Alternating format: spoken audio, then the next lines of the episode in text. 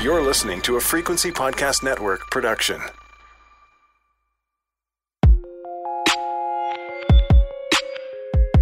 I was enamored as a child consuming animation, and then that developed into me wondering, okay, how is the pie made?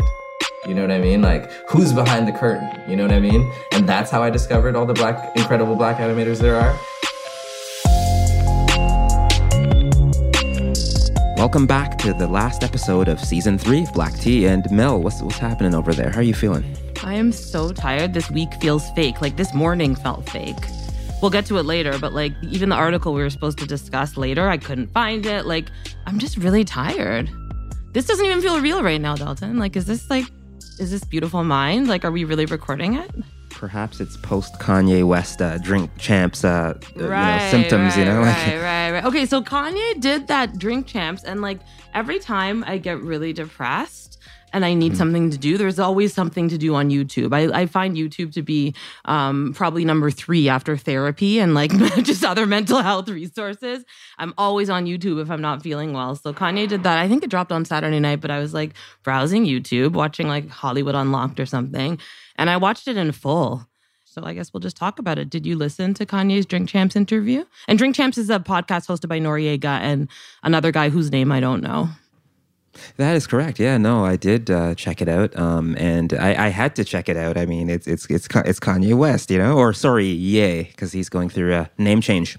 Ye, you know, basically demonstrated to us that he. Uh, marches to the beat of his own drummer uh th- Yeah. that's for sure um and uh yeah he had some he's for me kind of like that you know textbook um yeah idiot savant i mean he said th- some things in there Uh, yeah, there's a lot of Well, Kanye wildly likes to do that. when you have when you have a when you have a billion dollars and we don't know if you're taking care of yourself. This is what he does. He goes on streams of consciousness. Some make sense, some don't. But if he wasn't a billionaire, we wouldn't think he's smart. We'd just be like, what is this guy talking about? Like, for example, when he was telling saying that Soldier Boy's verse wasn't good on Donda, he didn't elaborate because he just wanted to get the soundbite out there. But then when he was critiquing Saturday Night Live and saying that like Kim talked about the divorce, which the most offensive thing she did was disrespect Nicole Brown Simpson and joke about OJ. But those Kanye jokes weren't really good. I really don't think they were good. I don't really love a woman saying, I married the richest black man in America, like a white woman. It wasn't like everybody loved that. But Kanye basically blamed SNL and said he hasn't seen the divorce papers. But I wrote an article in February that said that they both got the divorce going and they signed. So he's not even telling the truth, but we all just think like, oh my God, Kanye's so smart because he said he didn't sign his divorce papers. Like they're signed, Kanye. TMZ published them. right Like, I mean, my whole thing is like, at least make it the truth. How is he a genius? Yeah, I mean, he say he's he's uh, talking about some concepts that I think. Well, uh, look what he did to Big Sean. He said my biggest mistake was signing him. On my tombstone, it's gonna say, I deserve to be here because I signed Big Sean. And they were just hanging out, and Big Sean tweeted a picture of it. And it's just like, oh my God, you're such a genius, Kanye. So now Big Sean's gonna go on Drink Champs. So it's just like, again, am I supposed to be celebrating this? yeah, yeah. Any Kanye interview is worth celebrating. Um, you know, he's you know again again. I think there's some concepts in there that uh, you know there's you know some aspects of our community might not get now.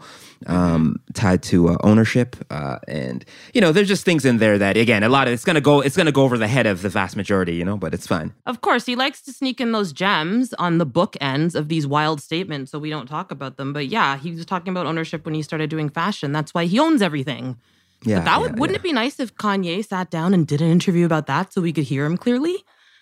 Because that's not my fault that I didn't hear him. Like, I want to talk about Big Sean because that was the soundbite. That's Kanye's fault. Yeah, and it's supposed to be. I think he wants to be, you know, intentionally messy and, uh, you know, and say a bunch of things that are just provocative and, uh, you know, really smart. Well, I'm offended. It's beyond it's beyond provocative when you say it was a it was a mistake to sign the man and basically what it looks like. And Big Sean probably didn't want to go public with it, but it looks like some record deal and apparently he's lost millions. And Kanye was like, Oh, I was there with your family, I was there with your mom. It's like, yeah, if people are getting it from the dirt and you sign them, yeah, you're gonna know their family. But if you really like embezzled three million dollars from him as Kanye West, and now you're saying he was the mistake, like, bruh, you're the mistake. Like Kanye, let's let's do better. I think he's like, what isn't he 40 now? Like, let's do better at 40. and I think once he don- donned that, uh, the red hat. Um, I think he lost a, a lot of credibility Oh, yeah. in the community. But yeah, but I take again equal parts. I sort of I don't uh, you know for Kanye is, is not black and white for me. Neither is uh, you know Big Sean nor John Legend. There are some parts of John Legend I think are a joke, and others yeah. Well, that's what he said. Big Sean and John Legend, they went with the Democrats and threw me under the bus. But I don't like John Legend's music. I think it's boring. And anybody that could love Chrissy Teigen that much, like there's something wrong with them. And Big Sean, I love his music. I don't like his albums, but I like his collabs. But if he lo- if Kanye if Kanye didn't pay him, he deserves to get paid because he's doing a job. So that's my whole thing about Sean. I don't have to love Sean as a rapper to think that he should be compensated for his work. And like, why are we talking about this? Because Kanye said it. So again, I just think that he could use some good PR. I know he was saying that he doesn't like Kim's publicist, but I think it's Tracy Romulus who used to be his publicist. So you need a publicist again, Kanye. Yeah, for sure. And Kanye is not, um, you know, unlike many uh, public figures, uh, both in and outside of our community. He he can't be controlled. He's just a man that doesn't know how to stop talking. Well, I mean, I think, beyond that, I mean, and you know, back to the music. I mean, you know, so his music is, uh, you know, it's it's it's really good. He's a good musician, good producer, He's good amazing. And Donda's a great album. It reminds me of um, The Life of Pablo. So shout out to Kanye for being really confusing and trying to control what we consume. Like I'd love it if you could just choose album whatever he's doing in terms of like architecture and art and then that's it. Like I just feel like when we get caught up in this that's Kanye's fault. He because he's controlling the news cycle around himself.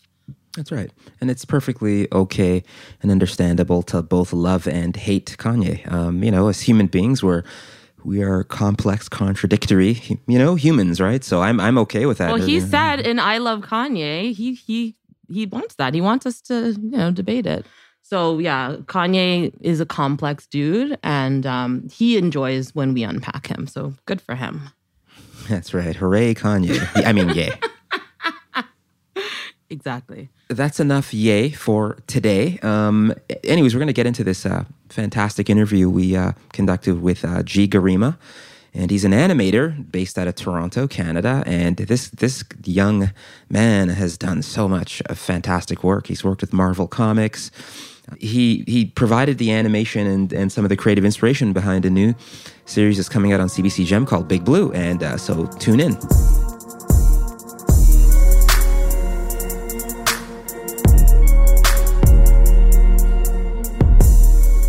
So, as more Canadians increasingly join the fight against climate change, and with COP26 drawing worldwide attention to the climate crisis, one new kids series created by Toronto based Ghanaian Canadian animator, who we have today, Gyimah Gariba, will help children and their families understand climate change and teach them about the importance of taking care of our planet and each other. Grammy Award winning producer Timberland and his Beat Club team produced the series theme song titled Big Blue. The animated sci fi comedy will make its world premiere on CBC and CBC Gem. Created by Gyimah Gariba, named one of 15 young and Af- African creatives rebranding Africa by Forbes, who has designed covers for Marvel Comics and also has a massive online following for his distinct illustrative style. Big Blue is an imaginative series that follows sibling underwater adventures Letty and Lemo, inspired by Gyimah's own siblings, who lead a quirky submarine crew with a magical ocean fairy stowaway named Beacon Berry. Gyimah's Breaking Barriers is one of the few Black children's animators in Canada. Not to mention, he's also redefining what the next generation of climate change activists look like. So, um, welcome to the show, Gyimah. How you doing? Good, thanks. Thanks for having me. One of the first things I wanted to ask you is about actually an article I read that Huda Hassan wrote in CBC Arts in Yeah. July. And it's entitled How Gyimah Gariba is Using Caricature to Push for a More Empathetic World. And it's an incredibly dense article about like an anti gay bill in Ghana, your art. It's just a great interview. I was wondering if you could sort of talk about that process and this article. I mean, talking to Huda is great. It was a really great interview. She's like one of the best people ever. Writes really great stuff. I think the basis of the interview was really just talking about this anti-LGBTQ bill that's been kind of presented in Ghana over the last Mhm. couple of years. Uh, Mhm. I am Ghanaian. I was born and raised there, so this is the connection to this bill. And I'm also a queer person. I think the article is really just about um, what everyone can do to kind of raise awareness about how archaic and damaging um, yeah. those laws can be, especially in places like Ghana, where uh, the LGBTQ community don't have any kind of protections against violence. Um, yeah, just kind of amplifying it as much as possible, like on the world stage, to just say that like these little things are like the tiny pieces of legislation that if they get ignored become part of like society and more and more difficult to entangle with time you know what i mean? Yeah, it's like yeah. kind of like excuse my french like calling bullshit on some of the things that people try to pass underneath uh, your nose as you're just moving through like this difficult time and these in this like kind of transformative last couple of years we've had. Um, and uh, yeah just campaigning for a better future well, one of the things that I love, sorry, uh, about this article is that she, the way Huda frames it, and she says she spoke with you about your two recent pieces using illustrations to provoke conversations about sexuality in Africa, how we can collectively transform our empathy into direct action. And we're going to link this article so you guys can read it too, the listeners can read it. And it's just these beautiful pieces that you drew. I was just wondering if you could talk about them. Yeah, thank you. I was lucky enough, like from a really young age, to like understand what I wanted my calling to be and what I felt drawn to as like a person, which is like visual arts and like just the medium of like visual representation of storytelling. And I feel like uh, in a lot of my work, like in the different mediums that I use, I really like to kind of use it to be transportive in the sense that uh, with all of this LGBTQ activism and things like that. Like, I think what the media tries to do is to sexualize it or to vilify it. I mean, it has to be something. It has to be provoke something. It just can't be. It just can't be. So I think a lot of the a lot of the imagery that's created around it is like highlighting parts of it that I don't necessarily have a connection to. Like when I when I think about my queerness and I think about love, I think about things that are soft, tender, ethereal, like extremely delicate. You know what I mean? So I feel like creating work that is like overtly queer and that kind of embodies the gentler side of what it looks right. like can open the conversation in a different way surrounding like representation and people seeing themselves as Africans and as queer, you know? You just talked about this idea of representation. Now, you know, I'm a father of two children and my my kids grew up watching intentionally watching shows like Dora the Explorer, you know, um, right. Hip Hop Harry, and these are shows that you know that was intentional on my part because. Uh, um, you know, my kids are both black, and then you know this idea of having them watch, you know, mostly all white characters was a bit problematic in my opinion. So, can right. you sort of expand on this idea, you know, this idea around having a diverse animated cast attached to this show? Because that's just glaring and obvious and amazing. Uh, yeah, I mean, I think yeah, like a lot, like what you're mentioning, like having your kids consume content that only features children that don't necessarily look like them is something that personally I had to deal with growing up. Is just like having to project myself into fantasy worlds where they're just I just didn't see myself in them. You know what I mean? Like if I was a fan of Lord of the Rings, I would have to imagine the character that looked like me in order for me to be a part of that world mm-hmm, you know? Totally. So um with this show like i thought it was such an amazing opportunity to finally like present a property where the seat for the black kids is reserved instead of them having to build their own. You know what I mean? Where it's like, yeah, you can sit yeah. right here. Like your spot. You belong. Is, you belong. You, be- you belong here. You know what I mean? Especially, yeah. especially it being a sci-fi show. I thought that was a very specific thing that I wanted. Also, is that like, yeah, like I would like to. I want to see them like use their futuristic shell phones underwater and like use like all these futuristic like devices and things like that because that's always something that I had to do for myself. Like the first few Star Wars that came out, you're like, oh, it would be so cool, like to have more, you know, more Samuel, more Samuel L. Jacksons, you know. Right, like we how, didn't how, know. we didn't know. Cool, I mean, you know what I mean? I like, think it would, cool I think it would be, be, good on Earth if we had a bunch of Samuels just running around. Yeah. but you're absolutely right for one show yeah. for sure. Yeah, for sure. Yeah, like uh yeah, like with any show that I remember watching as a kid, I was I would always like Dragon Ball or like Pokemon, like you get characters that you can kind of project yourself onto, like Brock. Like I'm not even sure where Brock is from, but like to really see yourself represented is just like something that I thought would would be nice. It'd be fun. And the potential for dreaming is like amplified tenfold. You're like, oh, I don't have to I don't have to think about the part where I'm in the show. I'm already in the show and I can just think Right. about everything else that I like about it, you know? That's so interesting because I was about to say dream, right? Like it's these things that we can actually dream, like our dreams can come true. We have the ability to dream. To me, that's what real freedom is. So, not to be super emo and deep about Big Blue, because I watched an episode as well. It's pretty silly. I thought it was, yeah, but it's great because it, it explains, you know, climate change, something that I'm familiar with, but it is scary even as an adult. And I like the Yeah. fact that kids are interested in it because we have to create a better world. So, how do you feel about sort of that intersection using your art for that message in the show?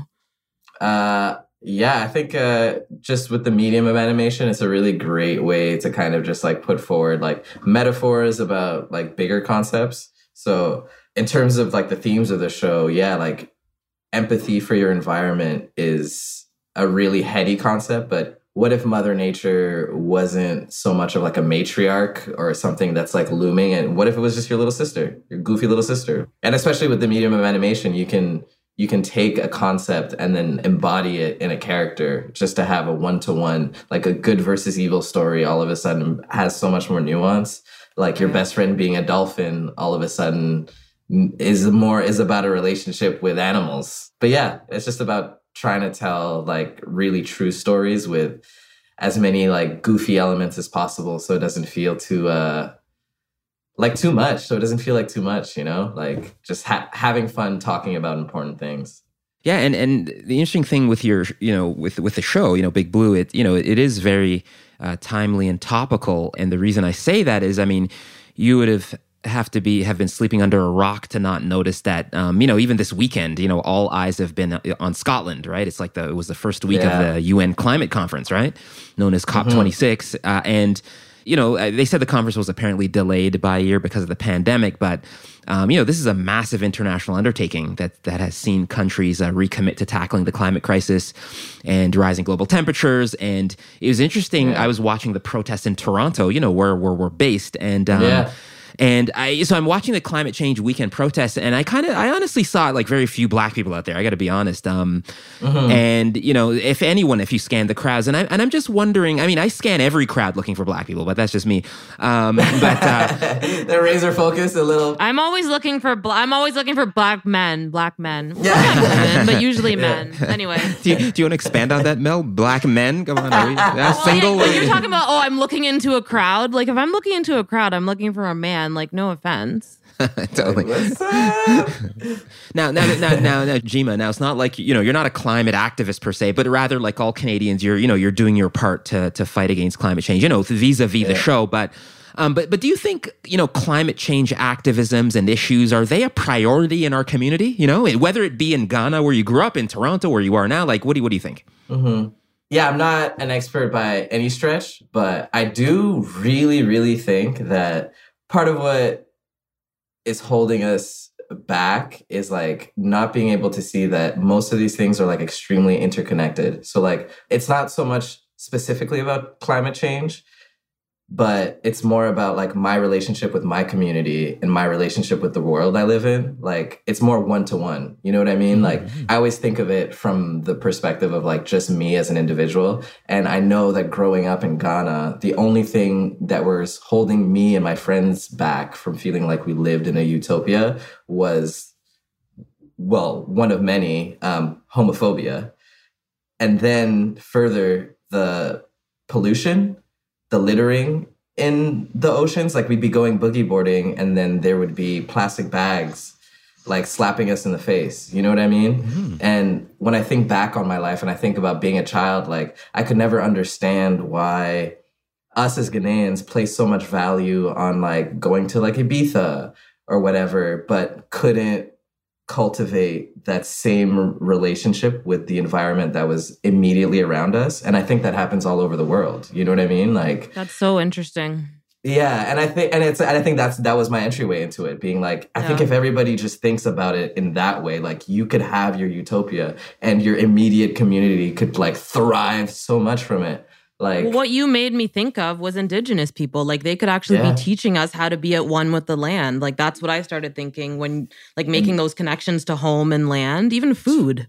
Totally, totally. All those things are interconnected. And even um, just like you said before, like not to be like a conspiracy theorist and things like that, but it's like a climate crisis conversation being delayed because of a global pandemic feels like there's a larger there's a larger health and wellness issue in the world. Feels like that- passing the buck. Feels like Yeah. passing the buck. and that it it it feels like the common denominator is the lack of care in communities or like the lack of visibility or like the lack of listening to these communities or something i'm just trying to figure out the common denominator between all of these things and like find the best thing to connect them back together you know I think you hit it spot on. Yeah, totally. Yeah, and we have to make those connect, you know, connections and at, at you know apply it to our day to day. You know, like I always talk. You For know, sure, yeah, yeah. just like education. Like you can do, you know, go to university, college, do graduate work, whatever. Um, but it, you know, I I think with students, you know, they're struggling. If you can't connect it to your day to day, it's just like it's uh,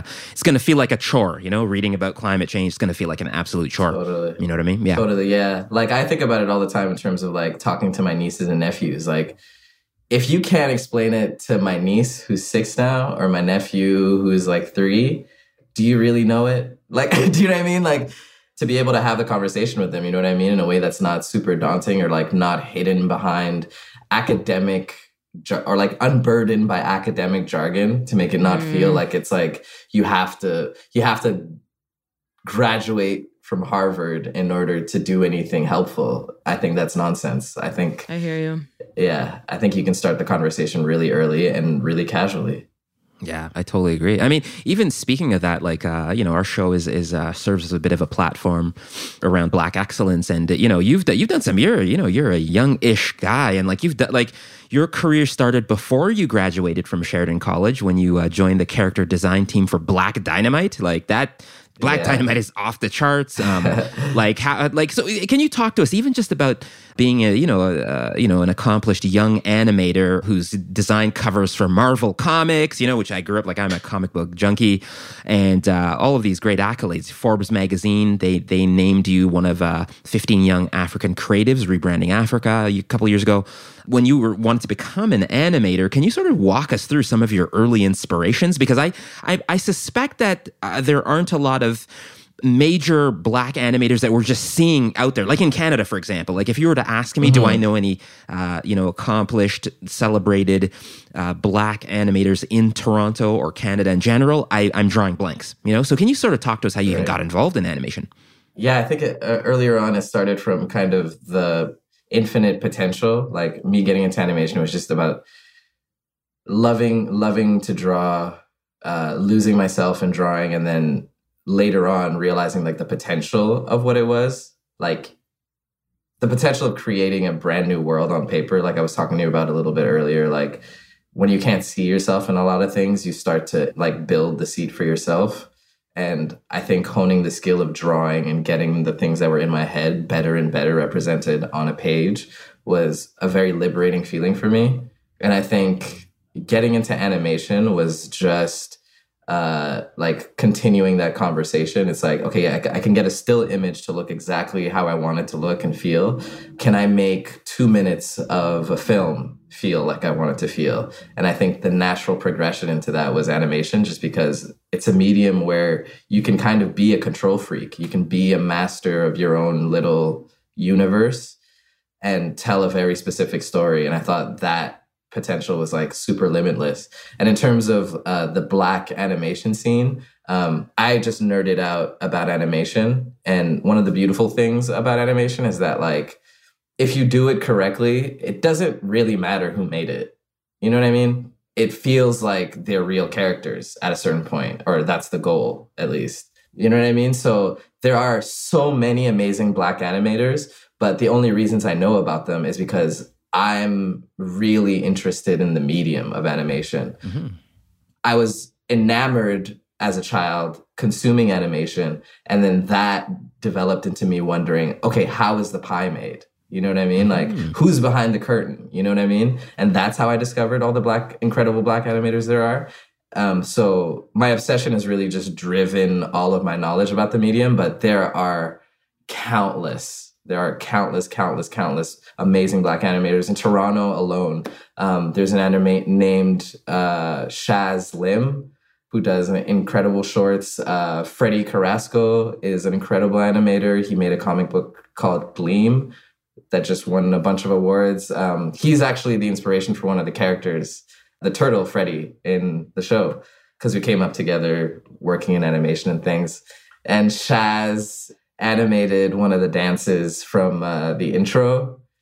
Um, yeah, whenever possible, like we try to like uplift each other and work together and like just find ways for us all to rise at the same time because it's the nature of the medium for you to be kind of behind be behind a veil like it's by design that animators and black all the some of the most iconic black artists are hidden behind the veil of animation i think even yeah. for little mermaid one of the most iconic scenes in Little Mermaid was animated by like a black man, or like I was about to say, was are you talking like, about Sebastian? Design. Sebastian being Jamaican or something different? No, something totally different. Like the draftsman, like one of the people who drew her like closer to her final design was like a black animator, and he's done oh. like countless amazing things. So yeah, I think I think we're out there. It just takes a little bit of digging, and I've had a lot of great mentors uh, that have been yeah, uplifting, encouraging every step of the way. Yeah.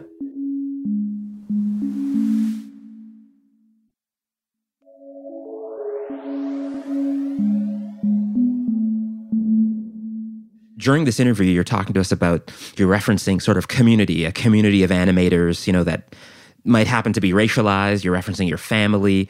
Um, a couple of the main characters in Big Blue are actually inspired by your own siblings. Is that correct?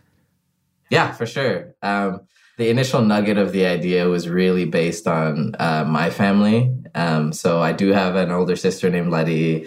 I have an older brother named Limo, and uh, Baconberry was a word my youngest sibling used to say all the time. And we were we've always just been in awe of their like intelligence and tenacity. Like we always joke about them being like the best of all of us. And I thought bringing that metaphor into uh, this show that's about family was really fun and have it be more about like the family of the crew. Because I always thought that like a relationship among kids or among siblings is one that doesn't have the kind of like foreboding eye of like an adult that everybody has to behave for. So the kids actually. Right are able to be more themselves and have fun and make mistakes in a in a way that they wouldn't be able to make mistakes if they were under the watchful eye of like a teacher or like a parent. So uh, the show was a really fun way to like tap back into like just being young and being with like my brother and sister and like them having to come to the conclusion as little kids to be like, oh my God, I don't want to share this cookie, but I think I love you. I think I love you. you know what I mean? Like, That's yeah, dope. just the just the like kid, that kid like um dilemma. It's so honest and so pure that it's like. Yeah you, they're like fighting for five hours, or like my niece and nephew will be fighting for like two hours. And then by the end of it, without you intervening, they'll be like, I'm sorry. Okay. I just need a nap. And you're like, yo, that's so, that's so real. That's very real. you know? So tapping into that with the show really felt like natural. And to be honest, those are all the skills I use in my adult life. It's like everything I learned, like just like with my friends as a kid, like what felt like a good thing to do, what felt like a bad thing to do, what was a funny day, you know what I mean? So it's been a really fun ride to kind of jump back into those concepts during the making of the show. Nice, nice, yeah. So, I mean, Gyimah Gariba, th- I want to thank you for coming on the show, man. Like this, you know, Big Blue, it's this uh, great animated sci fi comedy series. It's making its world premiere in Canada on CBC Kids and CBC Gem beginning Saturday, December 4th. You heard that? Saturday, December the 4th onwards. So you all, all of our listeners, go tune in, support Gyimah's work, support Big Blue. It's, it's, it's just an amazing uh, series. Thank you. Thanks, Gyimah. Thank you guys so much. This has been an honor.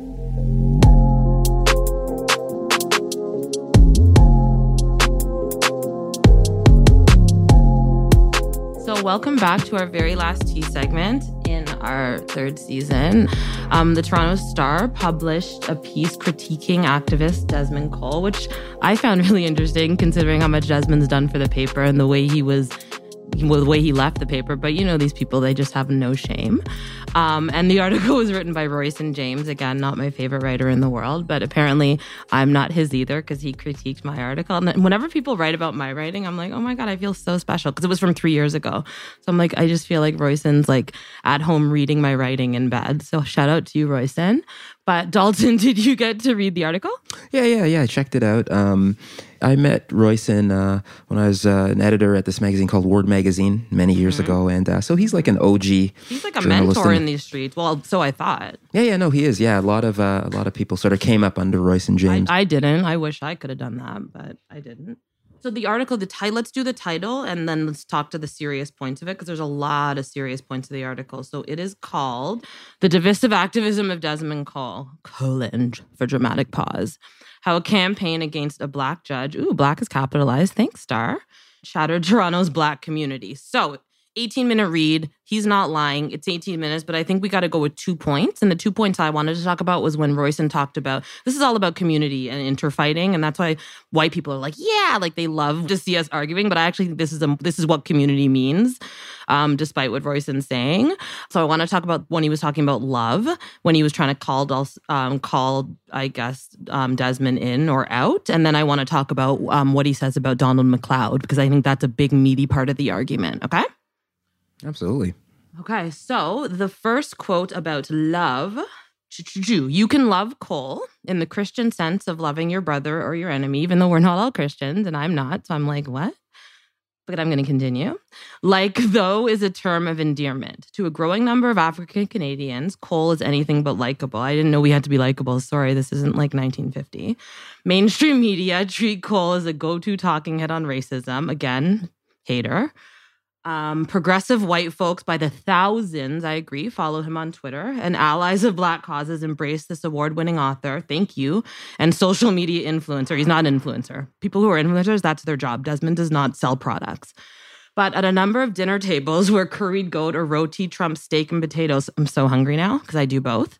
In many barbershops, don't know because I'm not a man, but thanks. Healing circles and prayer groups, again, we're not all religious. Cole is a daily, daily chewed up and spat out. So you guys have, I mean, when I say you guys, I mean the community he's talking about because I'm in the community too, like despite what he's saying. And like this whole like barbershop, hetero, patriarchal thing he's talking about is true. I am shut out of it, but you guys have been using him as a chew toy. And I want, when I say you guys, I'm not talking to you, Dalton. I'm not talking to every single black man in this city, but I'm talking to black Canadians in general who don't like Desmond. If you don't like somebody, that's fine. But like that's not liking somebody is not a reason to not like their work. So I think there's a lot of conflating there. But Cole has been a, a chew toy. So I'm glad that Royson admitted that. And Desmond actually tweeted, I think this may be his only response to the article. And I wanted to make this connection because he tweeted on November 9th, which I guess was a couple days after the article came out. I don't know if we mentioned when it came out. It was last Sunday. He goes, When that writer spoke of love in his attack piece, he told on himself, Love me when I put myself at risk for Black folks, but hates criticisms of the, oh my God, I just said that, of the heteropatriarchal seat at the table Black leadership that leaves so many of us behind. That's not love, fam. You can keep it. So again, I agree. And as somebody who Royson has not mentored or brought up or helped, and who just happens to be a part of the community, like I'm, I deeply apologize if you don't think because I'm not eating roti with you and getting my hair cut, I'm not a part of it. I am. That's why you quoted me in the article, Royson. And um, he critiqued me and basically said this article I wrote in Maclean's with Lincoln Anthony Blades three years ago. Um, he said we sounded arrogant when he quoted us. I won't read the quote because it's super long. And if you think that's arrogant, that's totally fine because I'm not sitting here reading your writing from three years ago. But what do you think, Dalton? What do you think about conflating love like that? Right. Um, yeah. I mean, I, I again, Royson is a very, you know, well, very well respected in the in the black community, in some segments of the black community, um, and we are a heterogeneous community, just like any other community. So, you know, so for me, I, you know, I fully expect a wide range of uh, on, of hot takes on on what advancement really means, and uh, I think there's always going to be. Uh, generational divide and rift and uh, I, I think with social I, I mean my, You think, my you think is, it's age? You think it's generation? yeah, I mean, I think yeah, I think generation. That what I would say is, uh, I think is you know, I see sort of like generation X, like gen, Generation Z and millennial activists. Uh, there's some parts of what what you know, I, I I feel like there's some distrust of Oh, the like people that call school- themselves activists, because Desmond doesn't call himself an activist. Other people do that. That's just a projection. Or do you just mean people that care about stuff? Like I don't consider myself an activist, but like Royson probably would. Yeah, yeah, no, for sure. I mean, I think uh, so. I think there's a bit of distrust on both sides. The same goes in reverse. Just to give you an example, I, I uh, you know, it's a bit of a, like it's like social media. Let's let's look at social media. So a lot of the uh, activists of uh, you know Generation X, uh, baby boomers, um, there was no real kind of like social media circus kind of thing. So it's kind of like um, social media has created a bit of this invisible wall where there, where much of the talking is being done behind keyboards, whereas uh, That's how people are like getting their work done, but that's how people are sharing their work. So like that's you're saying that like he could argue that Jasmine could be a keyboard warrior, even though he wrote a best selling book.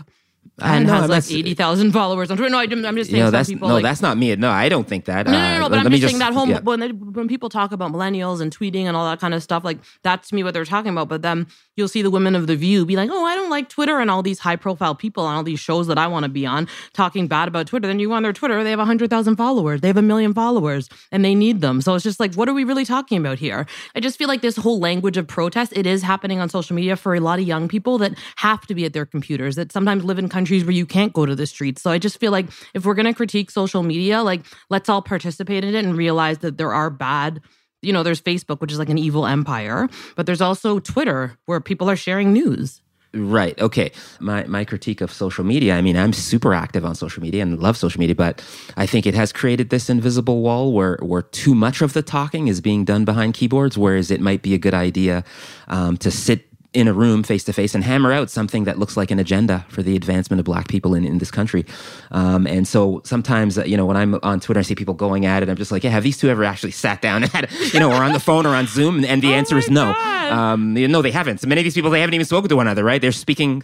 So, which is sad to me. But anyways, Well, that's the thing. It's so interesting you say that because when I used to work in the community and I actually used to go to these meetings and meet people face to face, we'd still go at it online a week later. But I absolutely think we need we do need to do both. But yeah, this isn't 1990. Like we're we're able to talk at, talk to each other more. Like we used to have to wait as a community, even when I was working in it, and I'm still relatively new, two, three weeks to have a meeting, a month to meet with the government. Like, yeah, now we talk.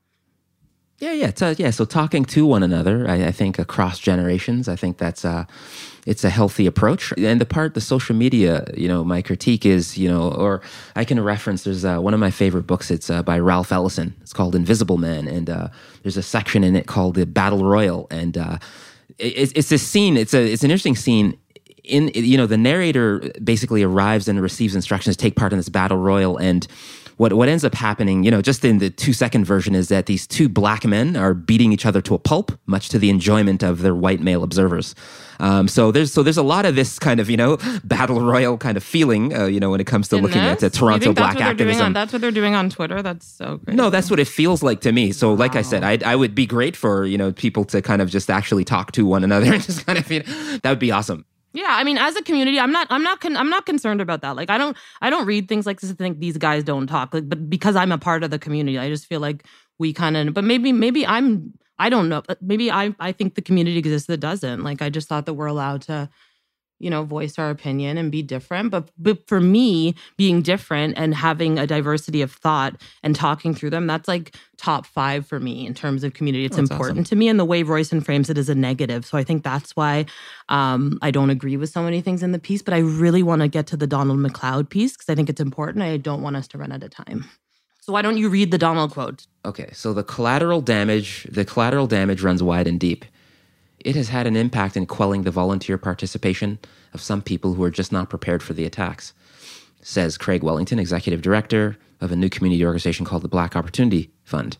Call it the Cole Chill.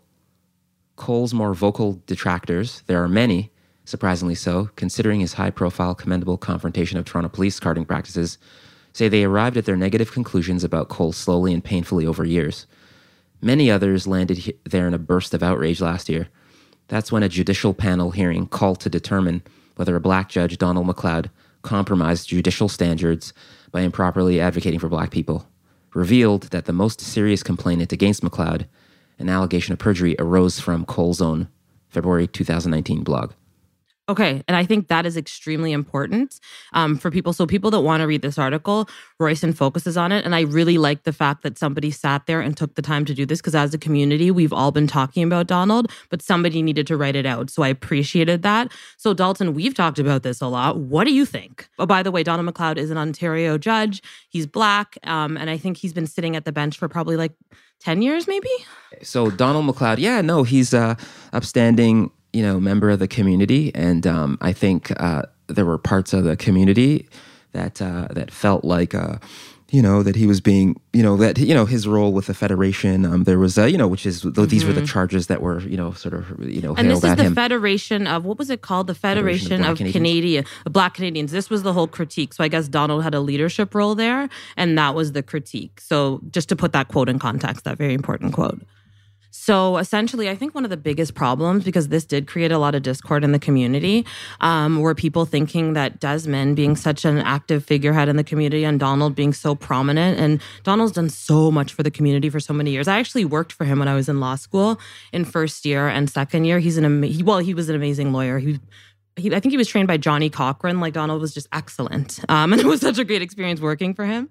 So he's well respected for sure. And I think that when people see two men like that going back and forth, not just because they're men, but it could have been women, but just two people that we all respect going back and forth, we, it's like, where do we stand? And I think a lot of people in the community were upset that it happened because it can be really hurtful to see people doing good who don't agree. And then you see consequences. Like you see, I guess he was talking about in the article um, what had happened with Donald, and there were hearings and there were like all these ethical questions. So that whole process, I believe, was extremely hurtful to not only Donald, but the community. Um, in my opinion, like that's kind of what I thought we were going through. Yeah, for sure. Yeah, and you know, and can you pick sides? Uh, you know, do you pick sides? Um, yeah, I think there. Yeah, there are a lot of nuances here. There are a lot of. Um, it's it's just a lot more complicated, you know. And I think. Uh, uh, again, just speaking to just how, yeah, there's a lot of you know contradictory. It's very contradictory. This on on all sides. Like I, because you you know, Mel, I'm not like people. You know, hey, Dalton, are you you know, are you right? Are you left? I have issues certainly with uh, You zig and the zag. right. You're I- everywhere. no, but that's what I do, and I have my own. You know, like I kind of try to craft my own narrative. It- I'm not picking any side, to be honest, right? Because I have issues on, on on both sides, on all sides, right? But uh, that's you know, I might be in the minority, right? So people they like to do this kind of you know campy kind of like, hey, you know, you, you know, that's not what I do, right? So it's very Yeah. tough for me to, yeah. Well, I think I, I think it's nice if we can decide. You know, maybe we didn't take a side. That's why this is still going on, and let's keep talking about it. that's Like, right, precisely. I mean, I was yeah. critiquing Donald in my article with Maclean's, the one he mentioned. But Mm-hmm. if if I didn't know Donald, I wouldn't be able to critique him that way. Like Donald taught me to be that critical. It was just different because it was him. So I feel like we're all in this together. Does that sound corny? right? Like, is this kind of you know like a Rodney King? Can we all just get along? You know, like after Yeah, read the know? article and let's all talk about it. Why not? That's right. Keep the dialogue flowing, you know, and uh, you know, don't feel any pressure to. Yeah, I think this idea of picking sides, or like, I, I don't know if that's the answer either. You know, um, Oh, I'm all over the place. I can't pick. I can't. I can't. I can't even pick myself.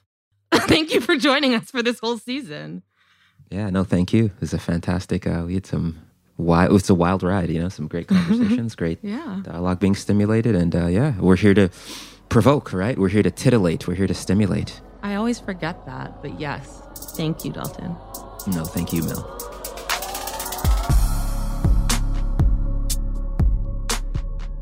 Thank you so much for joining us this episode. And um, we'd like to give a special shout out to our super producer, Kevin Sexton, our showrunner, Clara Broussard, and Ryan Clark, who's been doing our sound mixing. We really appreciate all of you.